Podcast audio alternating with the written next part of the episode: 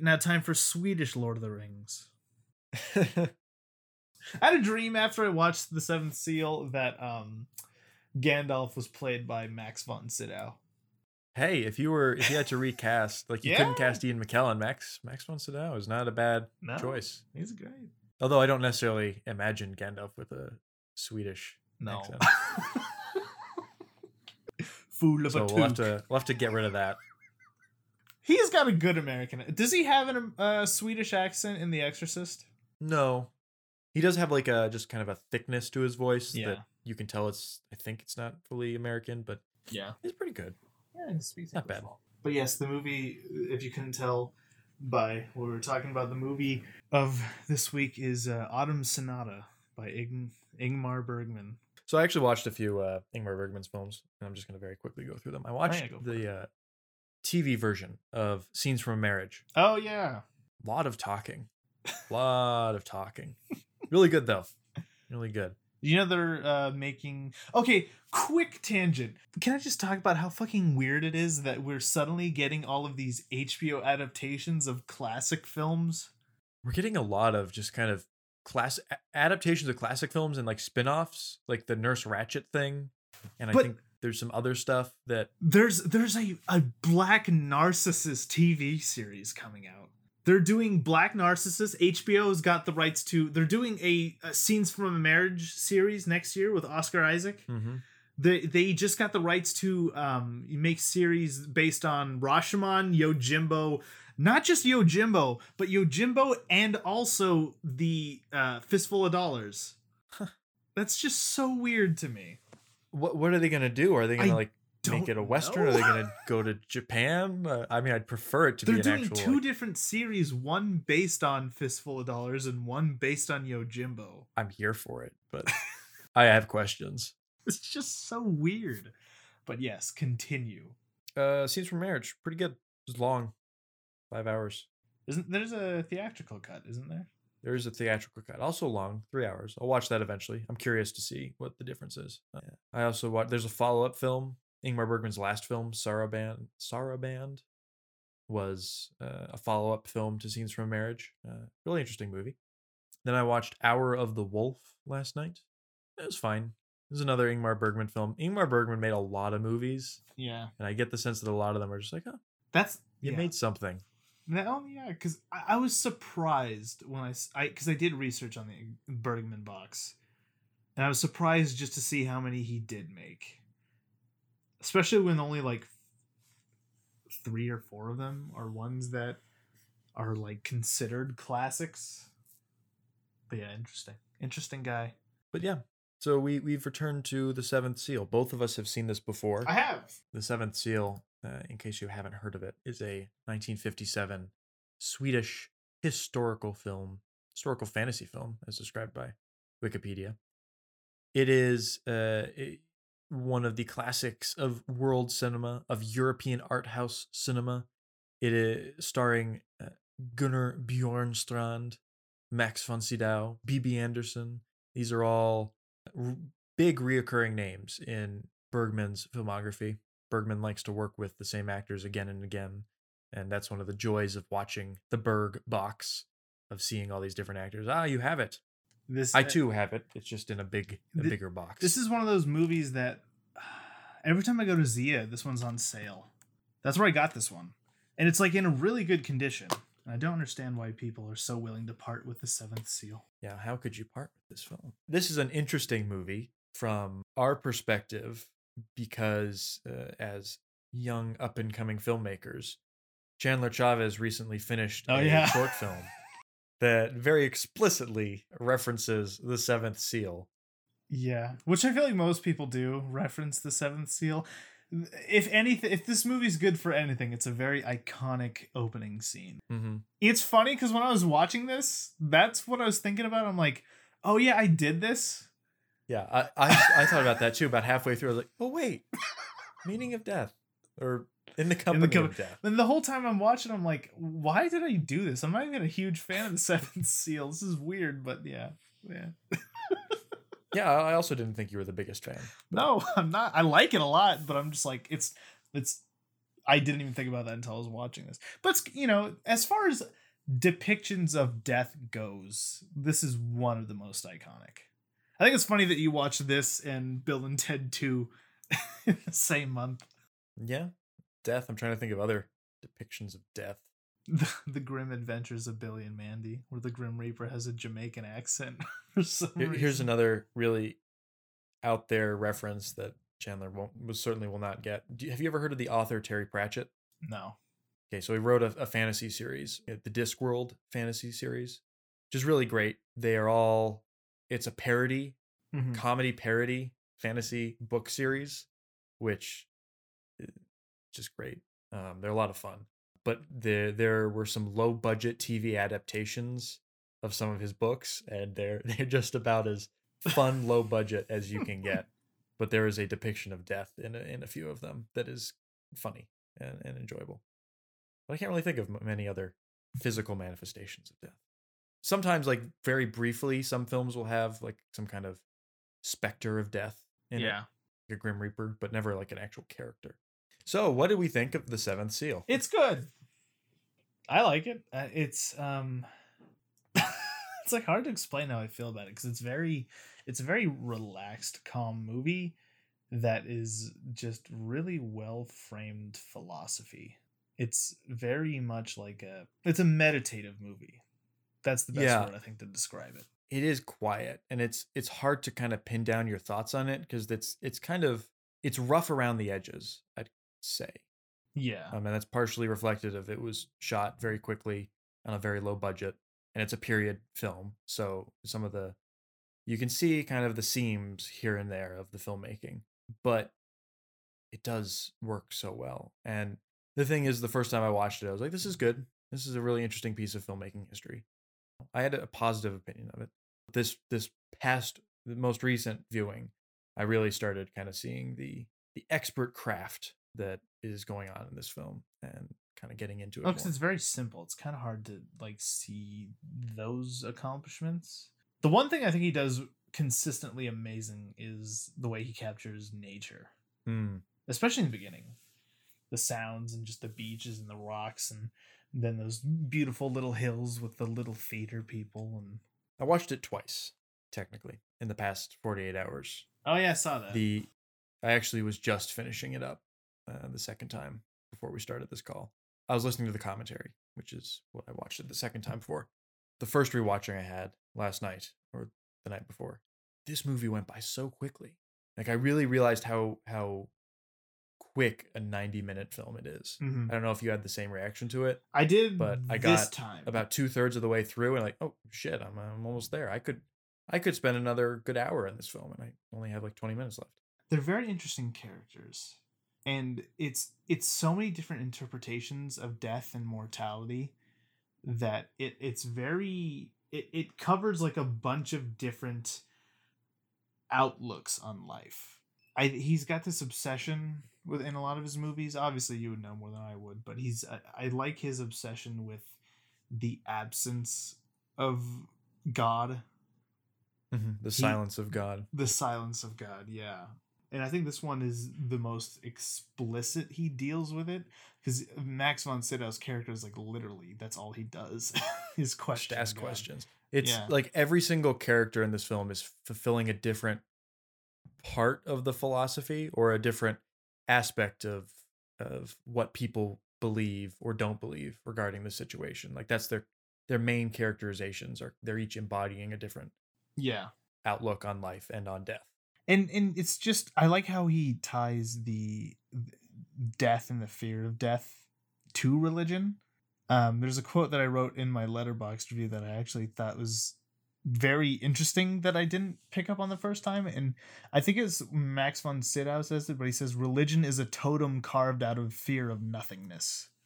Yeah, this is something I've also thought quite a bit about that if if we as a human species did not have a fear of death, I don't think religion would play Yeah, anywhere near as important of a role as it does yeah, because that's a powerful powerful motivator for a lot of people.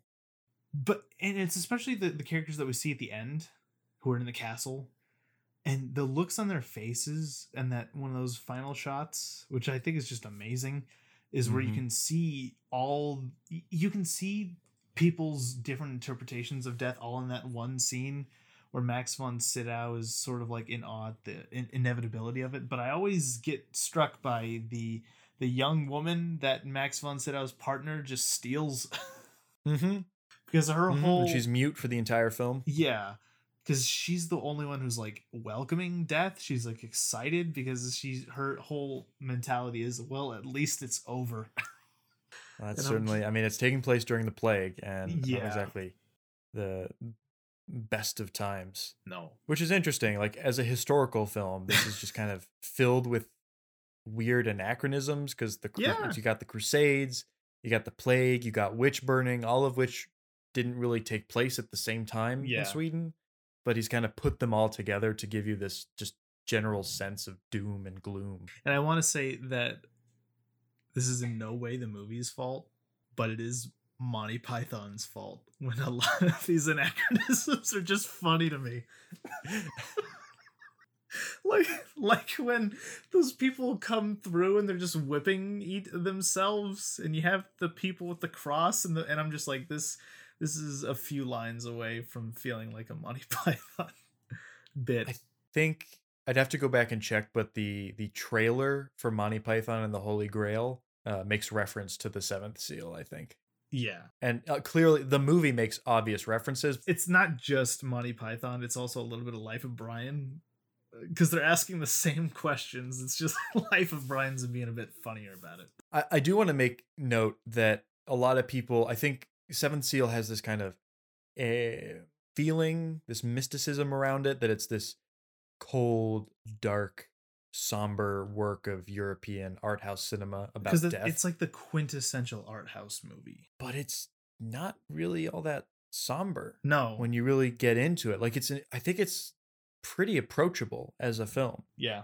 and a good deal of it is light jovial scenes and i think probably the most explicit example of this is in the center of the film they have a picnic with all the characters are together they're on a, a hill grassy hillside overlooking the sea they're having milk and strawberries and the Jof the the player the actor is playing a little tune in the background and it's just so oh, Nice. peaceful and idyllic and it is there's nothing stuffy or death obsessed about a lot of the scenes in this film Yeah. Which i think is important to also- really it's round also it out kind of funny. yeah Especially especially the scene when the blacksmith comes and and just confronts the actor and he stabs himself.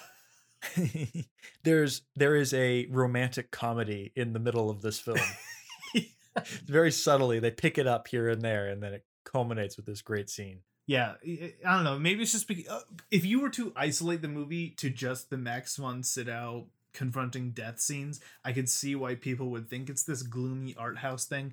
But those are well, a lot of people sm- think it's that because it's iconic yeah.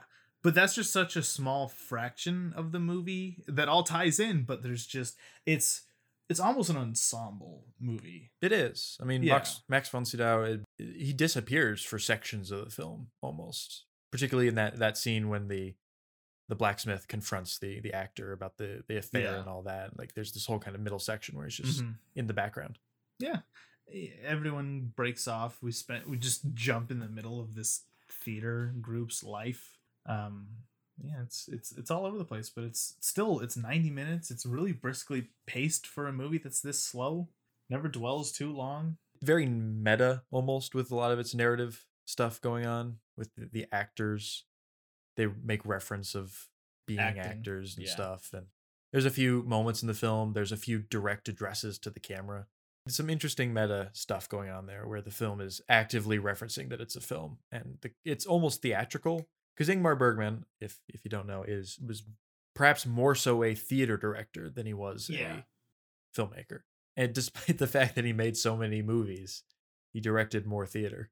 Interesting So that that shows quite quite a bit in a lot of his films. Theater is yeah a reoccurring motif in in a lot of them, and I'm- you've seen Fanny and Alexander, so that's probably his most explicit yeah theatrical. well film. like so much of this script like specifically um is like uh, it's a lot of utilizing it's it's a, it, it shows how we use art to deal with things like death how we cope with Mm. them how we sort of translate them to something a little more understandable. It's not just just in the acting but in the music and th- that section where you have that innkeeper who's just painting which is another thing i always find kind of funny. Um so it you know it's it's just him exploring all these different ways that we interpret our own death through religion, through stories, through crusades, through art. And it's never pointed at one. It never says one is the correct response to it. I, I would even say that, if anything, his correct response to it is um, the theater people's response to it, which is to just ignore it. Just live your life. Yeah, just they, they take their moments. They're being actors because that's what they want to do. They don't think about the future. They take little siestas in the countryside with milk and strawberries and play the flute. That's what you gotta do. Don't go to war. Yeah. Play the lute. Have some fun. Yeah. They live forever. There's a lot of baby ass in this movie. It's a cute baby. It is true. It is, yeah. Yeah. Uh, An uplifting film overall. Yeah, it depends on how you look at it. I mean, there's there's the literal woman who's so fed up with life she's crying at the sight of death. Then you also have the cute. You know, you have at the very end the the family survives, life goes on, the the child, the baby, and all that. And then you have the dance of death, which is almost like a celebration Mm-hmm. of passing on to to the next world and all that. Yeah. But you know, a lot of darkness. The witch burning sequence Oh yeah. it got a lot more emotionally powerful for me on the, this rewatch for some reason. that just woman's the kind of- eyes. Because the the film is about the injustice of death and kind of the blind injustice of that, Mhm. but it also deals with kind of the injustices of real life that humans impose on other humans and kind of the the pure insanity of of doing that Yeah. of how we mistreat each other and yet there's this this actual specter of death kind of hanging over us and in particular it's like the witchcraft sequence of like if there's anything like you're just you're sending someone to their death for this most nonsensical reason and how scared people are bec- are because of that and Yeah, the context is especially important because this whole religious fear is only heightened by the Crusades and the plague. and you know it's you know dealing with the apocalypse and all that and it was released in the 50s where you could when it was released you could probably make parallels between the middle ages and the cold war and the the potential of nuclear annihilation Mm-hmm. and that kind of existential dread that was hanging over the world for that time period and then you know we're always going to have stuff like that if you're if you're watching it today you could be thinking of covid instead of the black death still applicable, I guess, if you want to look at it that way. Very much a classic movie. It's hard to really talk about it because it's it's not like super dense and complicated. It's just very simple but very effective, very influential. Obviously, I'm always surprised. I always thought Max von Sydow was a lot older. I know he's dead now, but I think that was partially to do with how good the old age makeup in The Exorcist is. Mhm. It really predicted what he'd look like. So here's the question Does this deserve to be on the Sight and Sound BFI greatest films of all time? Uh, I'm gonna say yeah, because it probably is my favorite Bergman, and is I'm not like super crazy about it, but it's kind of hard to deny the influence and the effectiveness of it all. I think it's important to have movies like this. The most unenthusiastic, yes, but like it's it. Come on, you can't.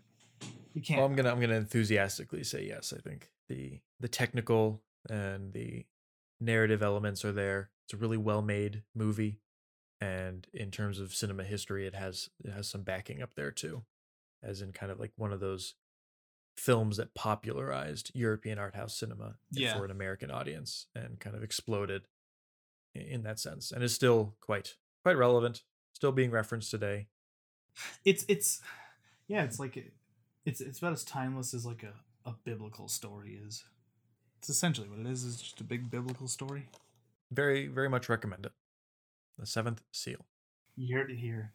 Jacob says it's his favorite Ingmar Bergman movie. Maybe my second favorite. I don't know.